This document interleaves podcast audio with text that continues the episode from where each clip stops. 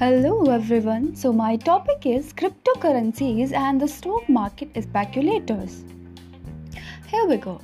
Cryptocurrencies hasn't been missed by investors and speculators.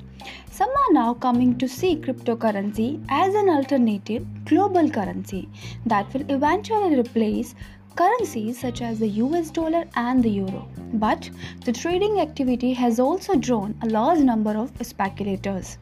They are betting on cryptocurrencies, Bitcoin in particular, rocketing all the way to the moon. Speculators are really seriously concerned with fundamentals. They see a sudden and the dramatic price rise, and whatever the asset, it draws their attention. This article isn't meant to be an endorsement of the investing in Bitcoin or any other cryptocurrency. Instead, it's general guide for anyone who wants to start investing in cryptocurrency.